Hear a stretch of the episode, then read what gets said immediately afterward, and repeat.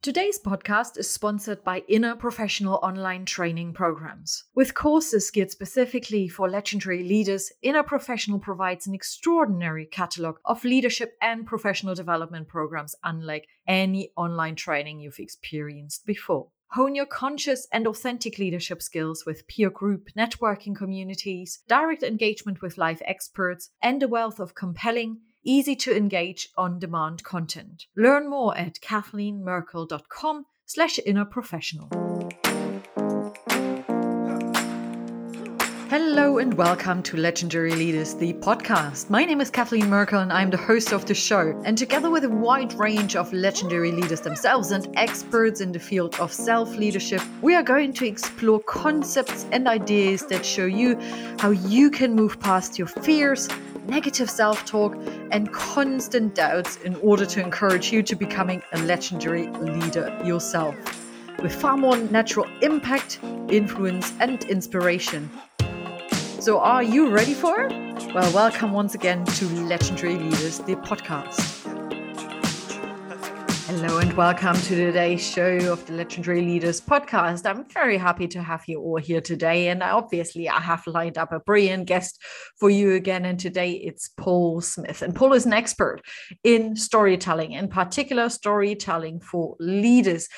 And you may say, oh, well, we have heard about your voice, sharing your voice, sharing your story before. And yes, you have. However, today I want you to look at a completely different angle of storytelling, in particular when it comes to the angle of leaving a story and telling a story with impact as a leader. And we will also talk about as a parent it's really important that we think about how we share stories. What is the goal we are trying to achieve? Why do we want to share stories? Right? What impact do we want to have on other people?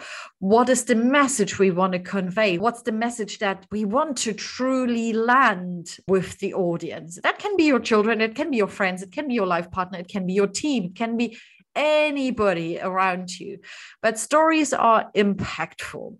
And if told well, then they will stay with you literally forever. Paul is actually going to share four or five truly inspirational stories here with us today that you can take away, that you can or help you think about your own experiences and how you can use those experiences to tell stories with your environment.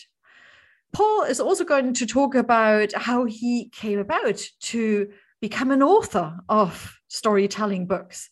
So, what led him there after more than 20 years in the corporate world as a successful leader? What were the key factors that helped him make the decision to step out of the corporate world and into this place of um, storytelling, where he's now an author, a storyteller himself, i.e., speaker, a trainer, and so on and so forth. He inspires with his stories. He truly creates and leaves memories, and he helps other people reflect and change their views. Paul is nowadays one of the world's leading experts on organizational storytelling and one of Inc. magazine's top 100 leadership speakers of 2018. He's the best selling author of several books, including Lead with a Story, Sell with a Story, Parenting with a Story, and a 20 year former executive at P&G. And his work has been featured in the Wall Street Journal, Times, Forbes, and Fast Company, among many others. We will have the opportunity to listen to Paul, to his story quite intensively. And I would really ask you to listen to the stories. And once you have listened to the stories, perhaps click the pause button and simply think about how those stories land with you. What do they do with you? What emotions do they bring up for you? And let all of those feelings, those thoughts, those, those reflections sink in. And then think about what is the message or what are the messages that you are taking away from those stories? Why is it so meaningful to you? Perhaps take a few notes. All of this will help your learning wherever in the area where you would like to apply more storytelling. So, do enjoy this episode today. It's absolutely fabulous. And I'm so happy that we could win Paul over to join us here today. Enjoy the episode, and I speak to you again in a moment. So, hello, hello, and welcome. And we have Paul Smith here with me. Paul, hello. How hey, are you doing? Kathleen, nice to meet you. Thanks for having me on your show. Well, I can't wait to have a chat with you about stories, about your story in particular. I'm very curious, and I'm pretty sure the audience as well, about your personal story, in particular, the one uh, that led you from working in organizations to founding your own business and do what you're doing now. So let's start right at the start. What have you been doing in the last 20, 30 years? Yeah, so I, I started my career like uh, a lot of people did. I studied uh, in, in, the business world. I studied economics in undergrad. I got a, a master's degree in business. I spent a couple of years as a consultant at what's now Accenture, but I spent 20 years at the Procter and Gamble company in various jobs and various levels of leadership. And my my last role there was the head of the consumer research department for about a six billion dollar global business unit, reporting to the, the president of that that very large business unit. A pretty typical corporate career path, but along that way, I just got fascinated with this concept of storytelling. And that kind of frustrated me because nobody taught me how to do that mm-hmm. right? So I didn't learn that in business school. They didn't teach me that at Accenture. They didn't even teach me that at Procter and Gamble. And so I kind of went out on my own little personal learning journey to figure out how to how to do this thing called storytelling. If I wanted to be a better leader, it occurred to me I needed to do this thing. And I just started interviewing leaders I admired who I thought were particularly good at it. I mean, first inside the company, but then outside the company. And along that journey, it just kind of occurred to me that if I wanted to know this or learn this skill that badly, probably other people did as well. So it stopped being my own little personal learning journey and became an idea for a book. And so those interviews, which and at this point I'm up to three or four hundred you know, executive leader interviews, turned into the first book, which is Lead with a Story, which came out almost 10 years ago. And that was the beginning of my exit from the corporate world. That was the turning point that led me into a different direction. Fantastic. You literally just mentioned, hey, I spent uh, 20 years at Procter and Gamble and was responsible uh, for a huge budget there as well. And you said, yeah, I, I was in various jobs. So let's talk about it a little bit more because you did indeed work in various roles. How did you perceive yourself as a leader at that time? Do you still remember? Yeah, so I mean, I spent the first eight or so years of my 20 years at Procter and Gamble in finance roles, and I, you know, I rose up through the ranks of you know, t- typical thing at P&G of being an analyst first, and then, you know, be, I was the finance manager of one of our manufacturing plants, and then associate director of some department or another, and but about eight years into it, I, I shifted from finance to consumer research Mm. So a, a, a, fairly big change in my functional discipline, yeah, and one that I was not trained in, by the way. I mean, uh, you know, I learned a little bit of market research in in grad school, but not much. And so then went through a number of roles like that to the final role, which is now I think it's a vice president of that business unit. Um, is the the title of that role, but yeah. So the, the last job was a you know the last two or three jobs were fairly executive level roles, reporting directly to the president of the organization and leading a large department of my own with multi-million dollar budgets. But it was something that i i enjoyed but i didn't love it. I mean it wasn't the kind of thing that i woke up every morning thinking gosh i can't wait to get to work today. And at some point i thought you know here i was in my mid 40s i think at the time and i thought gosh wouldn't it be great to have the kind of job that i really just can't wait to get up and go yeah. to work for. In fact, my, my theory at the time, it's still my kind of theory on most people. I think most people love about 10% of their job. You know, mm-hmm. it's, it's why they chose that profession to begin with or whatever. Most people kind of hate about 10% of their job, you know, whether it's office politics or doing your expense report or something.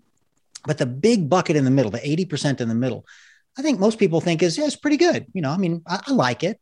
I mean, I wouldn't do it if you didn't pay me, but yeah. you know, it's it's good work, you know.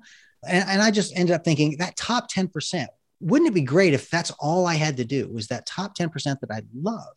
And so I had to ask myself, well, what is that 10% for me? Mm-hmm. And that was the beginning of my my journey because I to me I answered it, you know, and I had to think about it a while, but it was it was the few days a year that I got to either teach a new hire training class within the company or teach a course at P&G's new general manager training college or give a speech at the annual you know company meeting or so it was essentially being a, a, a teacher and trainer and speaker was what i loved to do But there's no job at P&G that does that full time. There's just out of the 120,000 people that work there at the time, there just wasn't.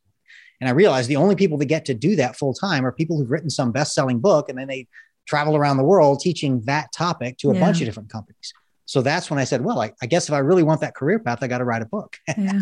and so that's what I set out to do over the next few years. Yeah, that was that, that was the the impetus behind writing that first book was that it was to achieve a career change. Yeah. Wow. I mean, you you were so aware of those 80% and the remaining 20% on the top and uh, at the bottom basically. How come? What helped you to be so aware of it? What were I don't know, the practices you applied, perhaps. What was it? And that's a good question. I think probably just uh, everybody's aware when they're dissatisfied with something, right? I mean, it, it weighs on you.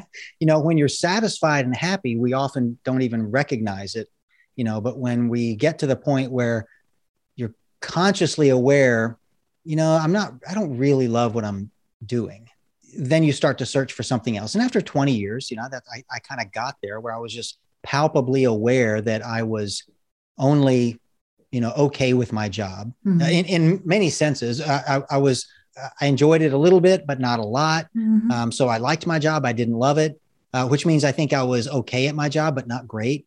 And I think most people want to be great at their job. And I don't, yeah. I don't think I was at that point. I think I was okay at it. I think I was average at best yeah. and nobody wants to you know end their career you know average and mediocrity you know i wanted to in fact that was one of my criteria that i'd be happy to talk about if you want but i kind of set for myself you know those five criteria that would get me to leave this company that's been great to me by the way i mean i loved procter and gamble still love procter and gamble i think it's a great company i had a yeah. wonderful career there i think many people have wonderful career there and they, they will you know forever so, so it was going to take a lot to get me to leave and so I, and one of my criteria was I would only leave to go do work that I was truly passionate about. Like I said, I liked my job at P&G, but I wasn't like really passionate about. And, and unless I could find something that I was really passionate about, I wouldn't leave. Plus four other criteria, but that was definitely one of them. What were the other four? The second one was was work that I could really excel at, really be good at. Like I said, I think I got to the point. Um, you know, I think this happens to a lot of people. You, you, you get promoted and promoted and promoted, you know, un, until the point that you're, you know, good at your job, but not great. And you probably are not going to earn another promotion. You found the place in the organization, that place in the hierarchy that you can be effective, but you're not going to be as effective at the next level. And I think I'd reached that level. I think it happens to almost everybody, right? Unless you're the person that ends up being the CEO. But I think by definition, it happens to everybody. So I had achieved that level. And so I was, like I said, average at my job. And I I wanted to be in a place that I could really excel and be great at my job. So that was criteria two was to find work that I could really excel at. The third one was to do work that I thought, and this is going to sound cliche, but to find work that really made a difference in people's lives. Nobody ever stood up and applauded at the end of one of my budget meetings, you know, or, you know, nobody ever told me that, uh, you know, the, the, the, work that you're doing is really making the world a better place. But, yeah. you know, I get that feedback in the work that I do now, which I can describe later. But that was my third criteria. It was really to make the world a better place. The fourth one was very pragmatic. It had to be work that would support my family. Now, not necessarily work that I would make more money at than I was, but you know, I wasn't going to go become a charity. I mean, I you know, I, had college funds to build and bills yeah, to pay and stuff like that. Absolutely. So um, it had to it, it had to at least earn a minimum level. And then the fifth criteria, it would have to be an opportunity that my wife was comfortable with you know i mean she's my life partner and i didn't want to go do something that was going to be so risky that it made her nervous you know i, she, you know she was going to have to support whatever decision i made so those are my five criteria and i kind of worked worked through them all before i made the decision mm. To go which is a whole nother journey and i'm, I'm, I'm happy to answer those questions as well but th- those were the criteria Brilliant. I, I love the structure and the framework that you have developed there for yourself, including the people that are most important to you in your personal environment, but also making sure you consider the for you most important factors in order to make, I wouldn't even say the decision, but take the steps to move yeah. towards your goal. Yeah. Well, and and and recognize what was not on the list because because choosing what not to put on the list was was difficult as well. But notice, you know, what was not on the list was a promotion, more money, a better job title, a bigger office. I mean, none of those things were on my list. I was not mm-hmm. looking, and I had I had plenty of those things at the time. I wasn't needing more. In fact, I would be comfortable with less of all of those things if it met the five criteria that mm. were important to me. Yeah, I find it um, very encouraging what you are sharing here. Uh, I said it in a few episodes before. I'm personally working with quite a few people and know people in my environment, basically friends, family, and so on, who are definitely not fulfilled at work, who definitely don't get up and say, I can't wait to go to work, who keep thinking about should I make any change really. But the one factor that often keeps them back from making that decision to move to with something else, or there are two factors. First factor is what is it going to be? And to really think about it and take your time and get support, right? It doesn't have to happen from one day to another. And the second obstacle is probably, but I have a mortgage to pay. Mm. Absolutely. And you just described how you can still set yourself up for making sure you can pay your bills, mm-hmm. Right? University fees, school fees, and so on and so forth. It's it's a plan that lies behind that. Yeah.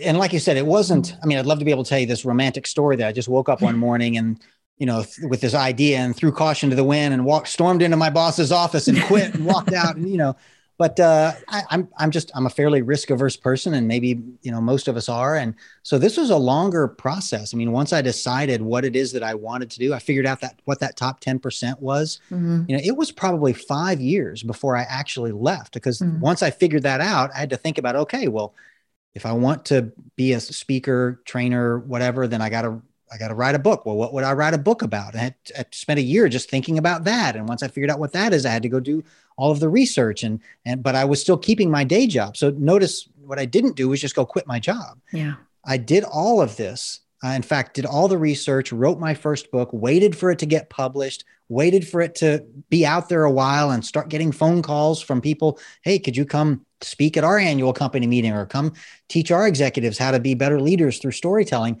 I waited to get enough of those phone calls and do enough of those engagements to be confident that there was a long term career for me in mm-hmm. this. And that took a year after the book was published before all of that happened. So, mm-hmm. you know, I, I, was taking, you know, vacation days from work to go do these speaking engagements. Mm-hmm. And, and at one point I ran out of vacation time, which did not make my wife happy, by the way, and it, nor should it have. So what I did was I went back to my company. I said, you know what? I mean, I told them what I was doing. There was no secret about it. I said, but I'm still not sure if I want to go do this or not. I'm not sure if mm-hmm. there's you know going to be enough business for me to continue to pay that mortgage and things like that. I said i need a number of more months to test market this idea. So i asked for a reduced work schedule from work which means take an additional 10% of time off for a 10% reduction in my salary. Mm-hmm. okay so that gave me i think an extra 25 days a year to go off and do things but it cost me you know a little bit of my salary. And i was the only person at the company at my level to do that. Nobody at my level or above did that because you know it sometimes seems a little bit like career suicide to say that oh I'm I'm kind of I'm now I'm part time I'm working a reduced work schedule. Yeah. It seems like something at junior levels do, but senior executives just don't do that. Well, yeah. I said I'm going to do that, and my bosses supported me, and uh, I did it, and it turned out those phone calls did continue to happen, and so I ended up when I spent all of those 25 days, that was my success criteria. Okay, now I can tell that there are there is enough business out there for me that this could be a viable career opportunity for me. And that's when I, you know, well, I still needed one step, which I mentioned earlier before I left, but that was the last logical piece of the puzzle that needed to fall into place for me. And if it didn't, I would have gone back to my boss and said, okay, thank you for that time off. It helped me make a decision that I'm going to stay. So I'll give you that 25 days back and can, can I have that 10% payback, you know, and, and, we'll just get back to things the way things were. But uh, fortunately, it worked out the other way. But I would also say you had a very supportive boss, and that's obviously a huge, huge help that someone is so open towards giving you this opportunity. And I, I was in a similar position, not with regards to seniority. I was a director at the time, and my boss um, was brilliant in terms of giving me the chance to go part time into a shop uh, job sharing model and to pursue what I really wanted to do and to explore that. I think that's gold. I appreciate yeah. that so much still years after. Yeah, having a having a good boss definitely was uh, a key to this success. In fact, i am going to give him a shout out right now since you asked about it. His name is Kirk Perry. He ended up leaving P&G to become the president of Google and is now the CEO of IRI, uh, Information Resources Inc. I think a huge data analysis company. But yeah, he he was uh, one of the greatest bosses I ever had, and, and and really you know allowed me to to to make the right decision for me. Paul, you mentioned there was last one last piece of the puzzle that supported you in your decision. That was a less uh, less of a rational piece of the puzzle, more an emotional one, I would call it. But you are the best person to tell that story.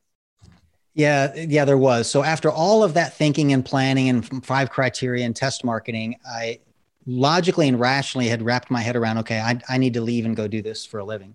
But I was just scared, honestly. I mean, you know, I, here I was, I was, like mm-hmm. I said, mm-hmm. in my mid 40s and still had kids at home and uh, sole breadwinner in the family. And so it was just, it was a risky decision to make. And I, I needed the courage to go do it. So I did something that uh, I think most, a lot of people should do more of. I asked my dad for some advice. And, you know, he was 80 years old at the time and uh, hard of hearing. So I couldn't call him on the phone and have a conversation with him. So I wrote him an email, you know, explained everything I just explained to you and said, I really want to go do this, but I'm just not sure if it's the right decision. Can you give me some advice? And I just assumed that he'd write me back and either either say absolutely son you should go pursue your dream. I you know i fully support it. I, I got confidence in you. Or he was going to say are you nuts? Like, you, like seriously just you're you're 45 keep your head down for another 10 years and you know collect your retirement and then go pursue these silly ideas. But like that you'd be crazy to leave a great job with you know great salary and benefits and all that. And he just did neither of those. You know he gave me no advice. All he did was tell me a story about himself when he was five years old. He said, When I was in kindergarten, maybe the first grade, he said, uh, I knew exactly what I wanted to do with my life. He said, I wanted to be a singer. Like Frank Sinatra or Tony Bennett or Sammy Davis Jr. I mean, he, he, he was 80, right? So that was his genre, right? The Rat Pack. Pack. Exactly. And so uh, he said, I knew that for sure the first day of that first grade year because the teacher asked all of the students if any of us had any special talent, like, I don't know, magic tricks or dancing or something. And he said, I raised my hand and I said, Well, I can sing, despite the fact that he'd never sung in front of anybody but his mom in the kitchen before, right? And so, you know, well, what do you, what would a good teacher do if the student says that they can sing? What do you think? Well, they let them sing. Well, of course. Well, Bobby, will stand up and sing us a song. Yeah. Then. So uh, she invited him to sing a song right there. So five year old Bobby Smith stood up right there, a cappella, and belted out his favorite song in front of the teacher and the whole class. Awesome. And he said, I nailed it. He said, I got all the words and all the melody right. And I was so proud of myself. And he said, the teacher and the other students stood up and they applauded me. He said, I got a standing ovation, my first time to ever sing in front of an audience. And he said, it turned out that wasn't just the first time I ever sang in front of an audience it turned out that was also the last time that I ever sang in front of an audience. And he said, uh, you know, life sort of got in the way. You know, I met your mom, we got married and had kids and everything. But the truth is, son, I just never had the courage to go through with it. And he said, there is not a month that's gone by in the last 75 years that I have not regretted that decision. And as if that wasn't enough to convince me to go do this, and it was, I kid you not, he closes the letter with these words. He says, I'd love to see you achieve your dream, but that doesn't mean in your lifetime, son. That means in mine. And I just thought, oh my gosh, you know, tick tock, right? The guy's 80. And he just like, uh, you know, I could just feel my heart in my throat at that mm. point. I mean, he had just laid down this gauntlet in front of me and challenged me to pick it up. And so, and so I did. So literally two days later, I walked into Kirk Perry's office and I resigned from my 20 year career to pursue this dream. And I absolutely would not have done it, uh, at least that quickly, had it not been for my dad's letter. And so the good news is that uh, that was eight or almost nine years ago. He's now 89 years old and uh, still with us. Yay. And he has gotten to see me achieve my dream. And I am still one year away from the age I would need to be to get early retirement from P&G.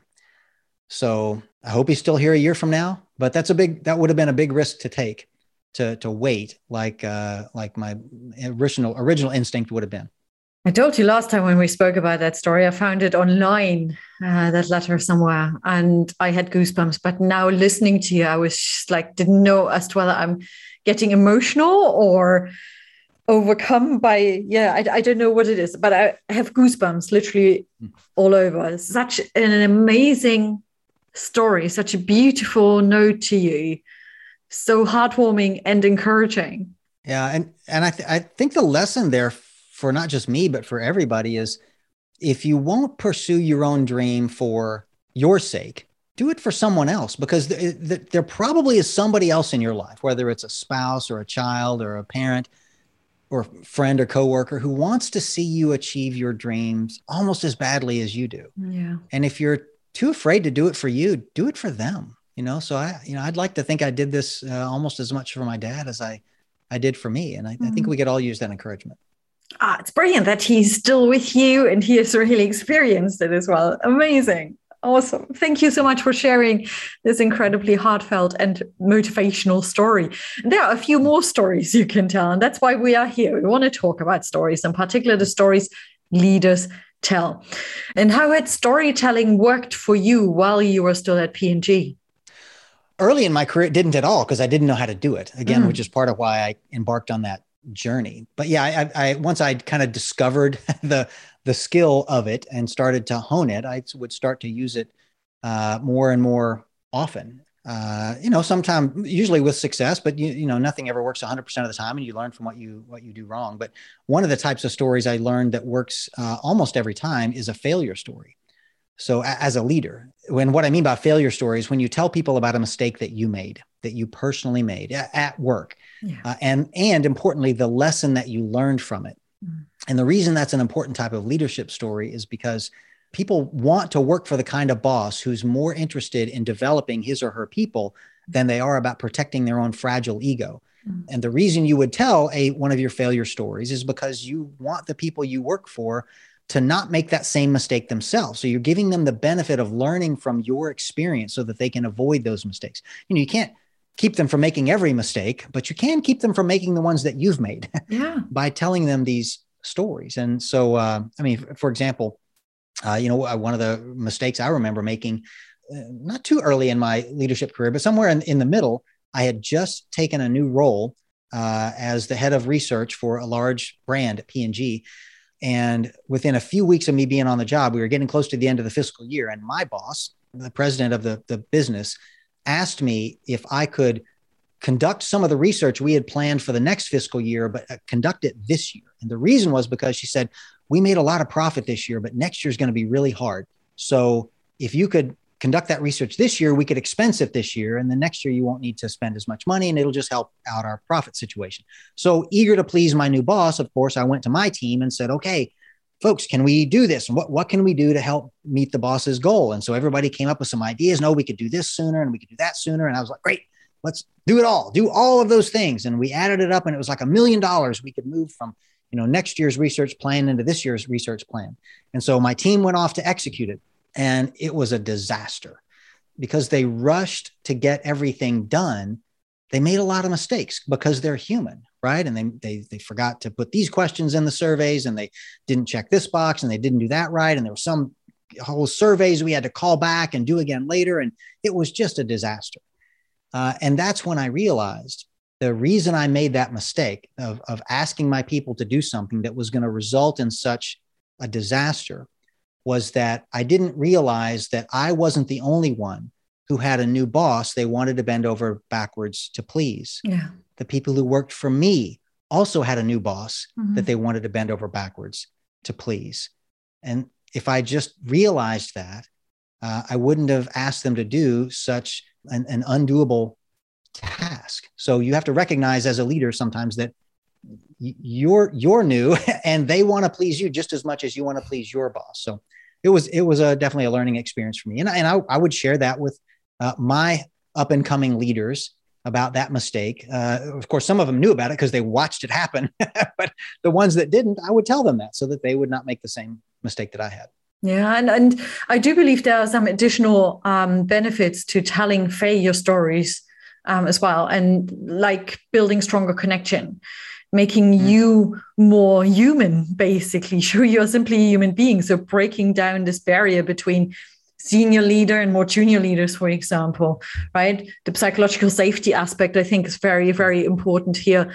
Other people to speak up and to say, hey, I've made a mistake and it's okay, right? But I mm-hmm. share so that other people can learn. I think uh, it's very important here too. Well, I've I've had an interesting experience again last week, and it, it wasn't the first time that I had that experience. I worked with a bunch of junior leaders, and um, they received a project, a business project, and um, in around six months' time, they need to present the business project. Presentation can mean I storytell, I experiment and share the experiment results, whatever it is.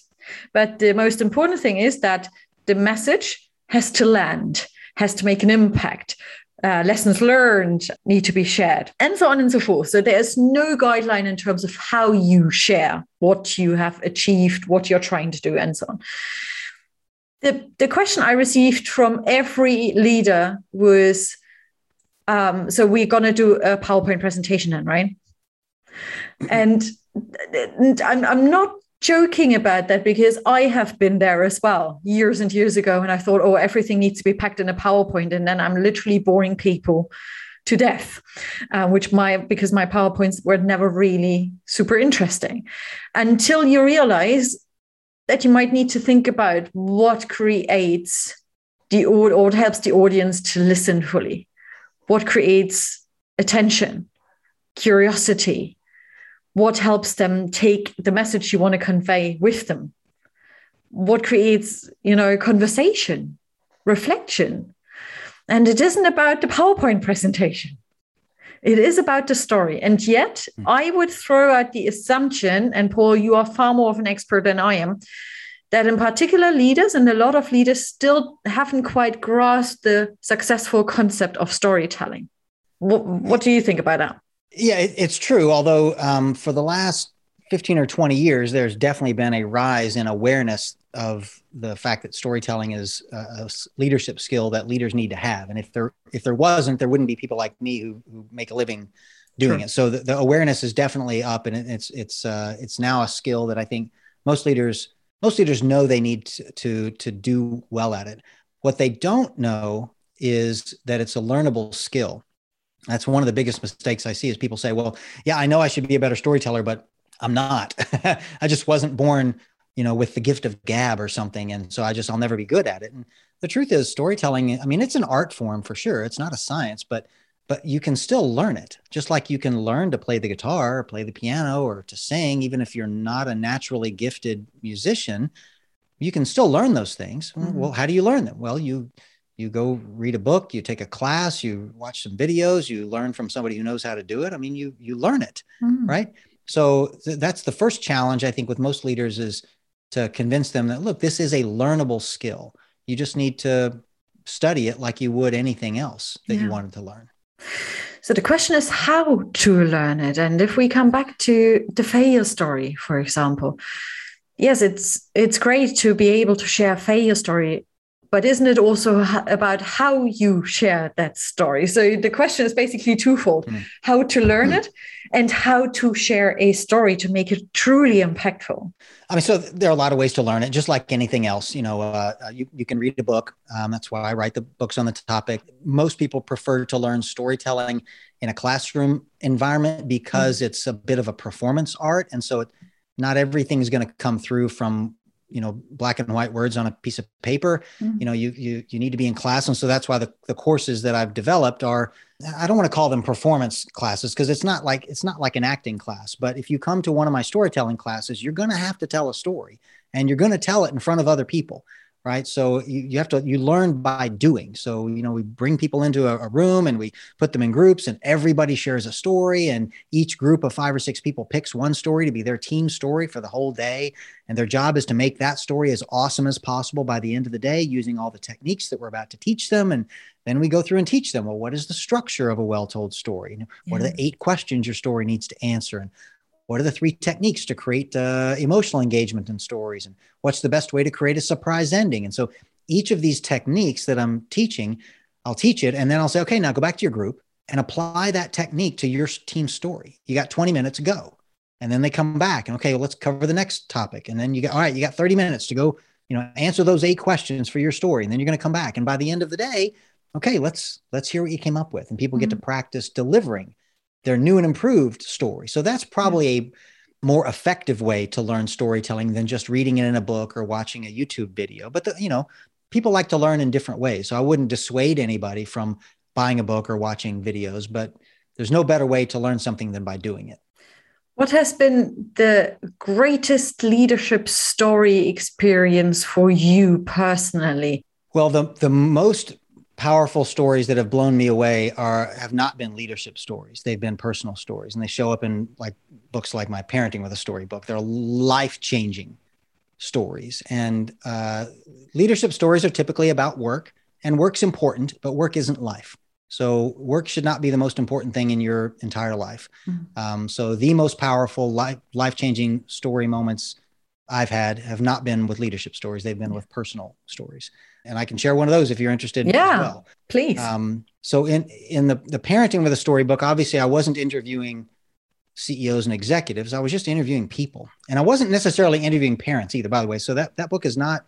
Uh, it's not like I interviewed a bunch of parents about their parenting techniques. Oh well, you know, how do you breastfeed your baby and how do you change a diaper? And like, it's not that kind of book. It's it's a book on character development for children. So it's a set of 101 life changing stories where somebody learned an important life lesson that, helped them build character.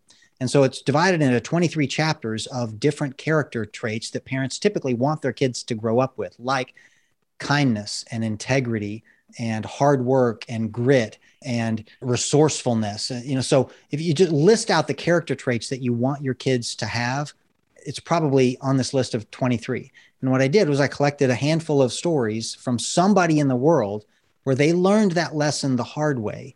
And that's just a, typically a much better way to teach your kids uh, a character trait than just telling them, well, you know, you you should be kind to strangers. Okay, well, maybe, you know, but you tell them a story about how you were kind to a stranger and it changed somebody's life. And okay, now I'm motivated to be kind to strangers. So pr- probably my favorite story in that entire book is about a guy named Chad Hymas, who uh, played basketball in high school.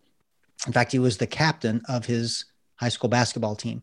And the night before a big game, all the other players were over at his house like they typically do, um, having dinner and talking about the game, the game tomorrow, they're getting ready for it. And at one point during the evening's conversation, because they're teenage boys, the conversation turned to teenage girls. Okay, not surprising. Uh, but this conversation turned to a particular teenage girl whose name I won't share, but who was uh, handicapped in multiple ways. So she was in a wheelchair quadriplegic might be the best description, but I think she had some functioning of uh, at least one of her arms, uh, but uh, definitely confined to a, a wheelchair, and, and, she couldn't speak because of some other malformations in her, her, her vocal cords. So she spoke with a computer, kind of like Stephen Hawking, yeah. you know, does famously. And um, so she, she was very visibly challenged in ways that most people are not. And they were talking about her. And as you can imagine, the things they were saying were not very nice. Well, Chad's father was in the next room helping the mom prepare dinner and he could hear the conversation they were having. Mm. And it obviously bothered him. At one point he just he couldn't take it anymore and he he stormed into the room.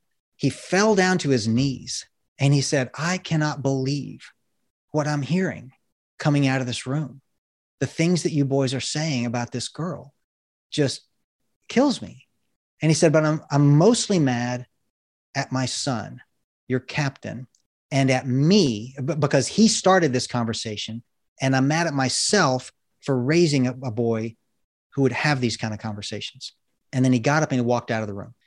And of course, that kind of killed the vibe for the evening. And the boys ended up, you know, leaving in shame. And mm-hmm. but uh, Chad's father wasn't done. The next day at school, of course, the, at lunch, all the basketball players are having lunch together because that's what they do every day. Yeah. Well, Chad's father walks into the school cafeteria, un, you know, a surprise to them. And of course, Chad's eyes get this big and he's like, oh my God, my dad's here. And he knows, of course, what he's there to do is to continue to chew them out for what they did last night. And his, his dad walks over to the table and Chad immediately, you know, starts backpedaling. Oh, dad, I'm so sorry. Please don't embarrass me in front of my friends. I know we, we, we won't ever talk like that about her again. Her name was Jenny. I'll just give you a, a first name. We won't talk about Jenny anymore. And his dad said, well, uh, I hope that you won't, but uh, I need you and your friends to, to stand up and walk walk somewhere with me. And he said, I'm not leaving until you do. And so they all stood up and he, they walked across the cafeteria to a table where it was almost empty except for one person sitting at it. And of course, it was Jenny. And he sat down and he had all the other boys sit down. And he introduced himself to Jenny. He had to touch her on the shoulder. So, because, oh, she was also blind, by the way. Sorry, I missed that part. Had to tap her on the shoulder to know that he was present, announce himself. And he introduced himself and his son and the other team members and he said, I just wanted these boys to get to know you a little bit. And he asked her four questions.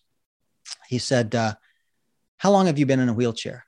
and she had to type her answer out on this computer so that it would talk, right? So mm-hmm. it took a mm-hmm. long time for her to answer. So all these answers, the boys had a long time to think about her last answer. So yeah. she types out my whole life. Mm-hmm. And here these boys, they spend their days up running up and down a basketball court. Now they're sitting in the presence of a girl who's never walked in her life. The second question was, Who's your best friend? And she types out, My mom which is charming, but it also probably wasn't lost on a bunch of high school boys what kind of social life she must have to count her mother as her best friend, or her lack of social life, I should say. The third question was, What does your dad do for a living? And she types out, I don't know who my father is. And the last question was, What do you love to do the most? And this is the one that really counted with the boys. She said, I love to listen to the girls cheering at the boys' basketball game. Oh, wow. And so imagine these boys sitting there realizing the girl they've been making fun of all night loved nothing more than listening, listening, because she can't see, listening to the girls cheering them on yeah. at every game they played. So, as you can imagine, they never made fun of Jenny again. But things changed because you can also imagine the scene it must have created in this cafeteria with the whole entire basketball team and Chad's dad gathered around at Jenny's table. Everybody in school heard about all of this within mm-hmm. 24 hours. Jenny was made an honorary cheerleader. She got to wear a dress of the cheerleader outfit in, in her on her wheelchair and go down, and she actually got to call out some of the cheers for the rest of the season. And they actually ended up writing newspaper articles about her. Anyway, Jenny never sat at lunch alone again. Okay. And she, you know, she became somebody that the school loved and embraced. And anyway, it, it changed her life. But I, I my guess is it changed the, those boys' lives more for the better. And, you know, so I, I think that was in a chapter on kindness to strangers in the book. But the point is, like I said, you can tell your kids to be kind to strangers, or you can tell them a story that will convince them to be kind to strangers. And the main lesson there is until you get to know somebody, uh, it's easy not to like them. But once you get to know them just a little bit, even by answering, asking four simple questions, it's really hard to not like somebody and to care about them and treat them as a human. So get to know people and you probably will treat them better. I'm so going to get this book. yeah. How, how um, often have you told this particular story, you think? Uh, I mean, a, a, less than a dozen, uh, fewer times than you you might imagine but uh, but yeah, it's probably my favorite in the book. Uh, so so that's that's the idea is to teach our children character through stories of people who learned those lessons the hard way. And and Kathleen, you you've got two or three stories like this in your head, I'm sure. I've got two or three in my life like this, but nobody's got a hundred. And that was the idea was interview enough people where I could fill a book with those those monumental life-changing stories that that everybody's got one or two or three of. Mm, absolutely. I, I, I, should also mention as kind of an epilogue to that. So Chad Hymas, uh, the boy, the captain of the squad that that story was about, after he graduated high school, he had an accident and he ended up in a wheelchair himself for the rest of his life, where he still is today. Uh, and he's actually now a public speaker, a motivational speaker, and he shares that story, obviously. And it's it's one of those profound impacts on him, but uh, also obviously an interesting, you know, life has a way of of coming around in circles. And so, mm-hmm. uh, uh, he, I guess, prepared himself well for this experience, having had that one in high school. How am I going to follow up on this? How am yeah. I going to continue yeah, so- that conversation? that would be a moment to simply be and reflect and let it sink in, really.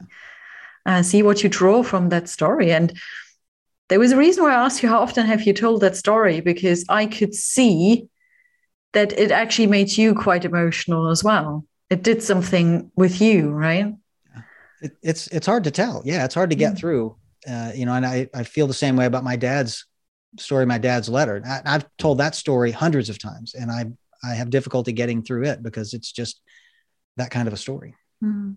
So I assume, and and you've incorporated some of the stories in your book that you have shared some stories to your sons as well over the last few years. Yeah, so they were my first uh, guinea pigs, right? that I would test market these stories on. and if they, the ones that they kind of yawned and you know walked away, okay, well, I'm I'm not putting that one in the book. the, the, ones that would get them to, uh, you know, sit still and listen to the entire time and their eyes would get wide and then they would be contemplative. And I said, okay, that's a winner. I'm going to, I'm going to put that in the book. Yeah. So my kids are basically my first, first line of editor, I guess. And, and have you ever experienced a shift in their behavior, how they see the world um, as a result of your stories that you told them? Oh yeah, yeah. So I, I remember telling them both about um, stories about things that my father had done that changed some of their behavior.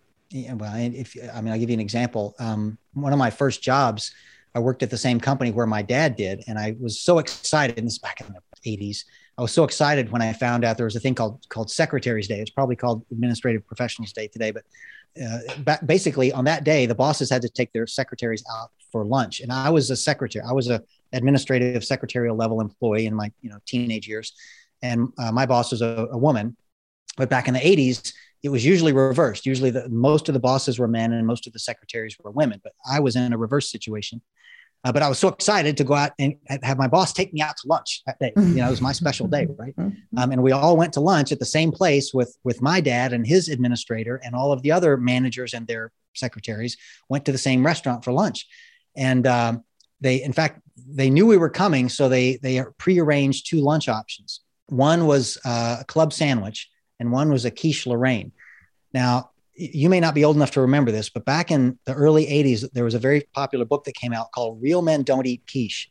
Um, I forget the name of the author, but it was basically a, a tongue in cheek look at the feminization of the American male. It was making fun of, you know, the sensitive, you know, side of, of men and, mm. and, and, wishing for a more machismo, I suppose. Anyway, um, the na- name of the book was Real Men Don't Eat Quiche. And so every, even if you didn't read the book, everybody had heard the title of the book. So when the waitress was coming around taking all our orders, none of the men would order the quiche because it would identify them as too feminine, I suppose. And of course, you know, when it came around to me, of course, I very quickly ordered the club sandwich because I'm, you know, 17 years old and very insecure in my masculinity. And so I quickly ordered the club sandwich. And it gets around to my dad, and my dad says, Huh, you know, I've never had a quiche before. I don't know if I like quiche. So I tell you what, why don't you bring me a half a quiche and a half a club sandwich? That way, if I don't like the quiche, I, I still got some lunch. Yeah. And the, the abuse started immediately. All the men at the table started challenging my father's masculinity in both profane and clever ways that I'd never heard before. I mean, it was it was humiliating, right? For him, but even more so, maybe for me to watch my father be so insulted by all of these men, I mean, just I'm slithering down lower and lower into my chair, and I just can't wait for the lunch to be over. And now, you know, I was so excited about this lunch, and now I'm mortified because my dad's getting insulted by every man at the table.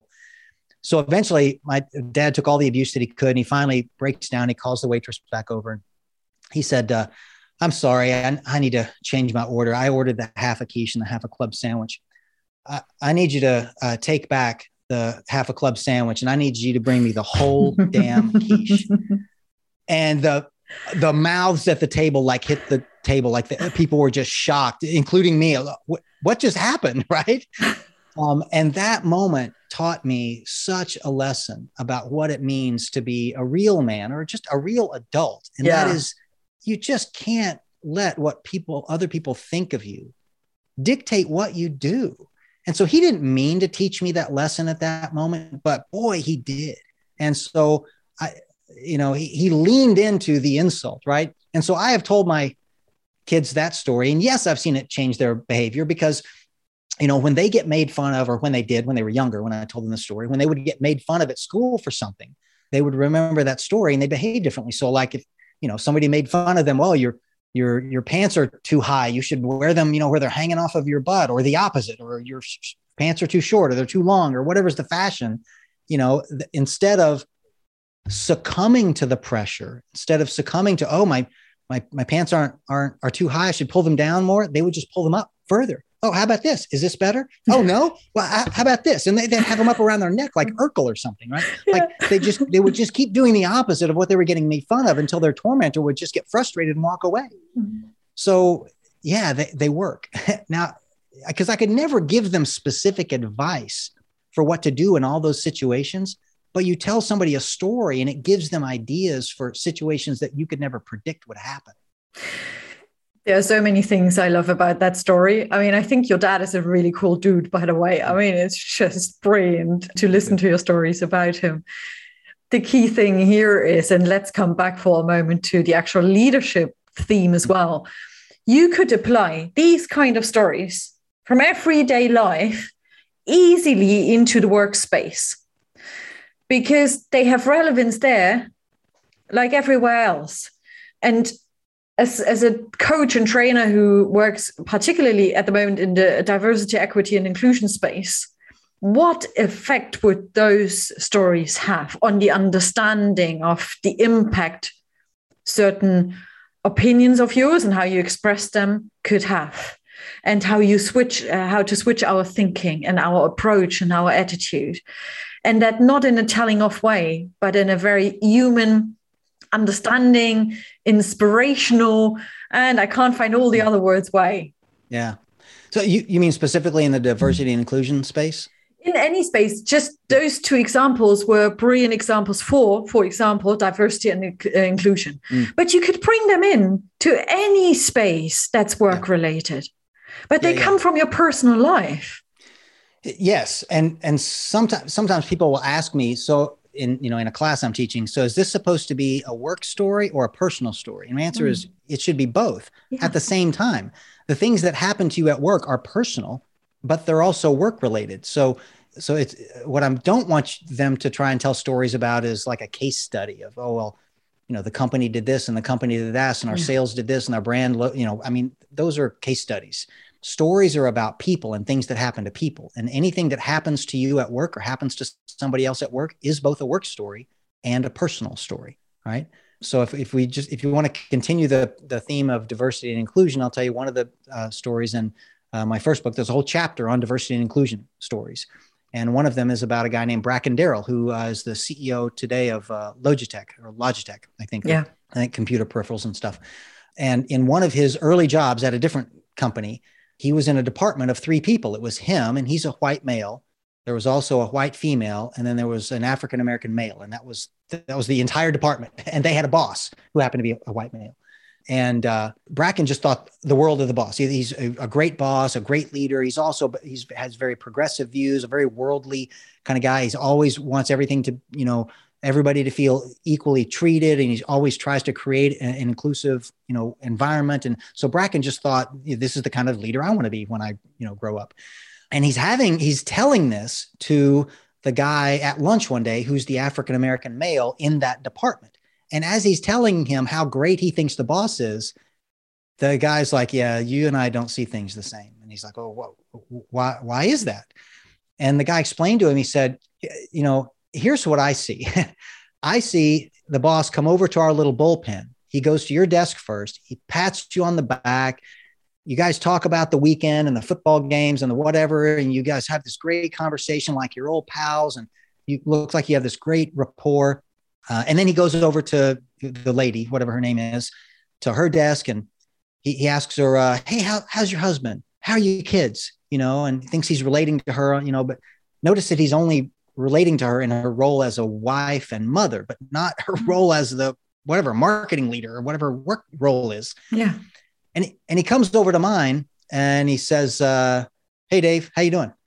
and that's all he's got do you think that I think that our playing field is level? Like, I know he's trying, but you two carry on like your brothers. And with her, he carries on, but he clearly only values her in her feminine role of mother and wife of somebody else. And with me, he doesn't even have that to relate to. So, you know, that just opened Bracken's eyes to wow, I like it. People have different experiences. The same thing can happen in front of different people yeah. And different people will feel it. It will impact them. They will view the exact same behaviors very differently because Bracken saw that and saw, oh, look, he's engaging all of us equally.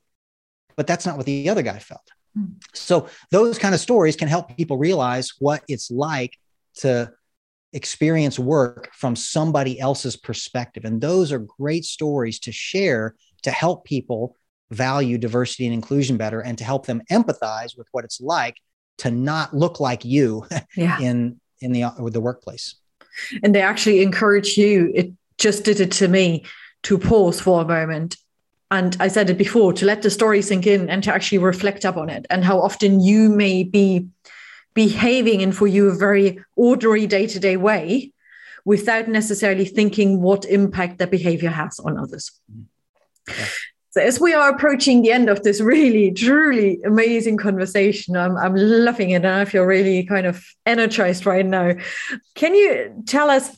Where people can find out more about your courses that you refer to, your books in particular, and how they can learn more about yeah, impactful storytelling. Yeah, certainly. Thank you. So, best place is probably my website. There are links to all those things there. So, it's leadwithastory.com, which is just the title of my first book. So, I, I never got more creative with uh, website titles after that. So, yeah, leadwithastory.com. Thank you so much. One last top tip that you want to leave with the audience?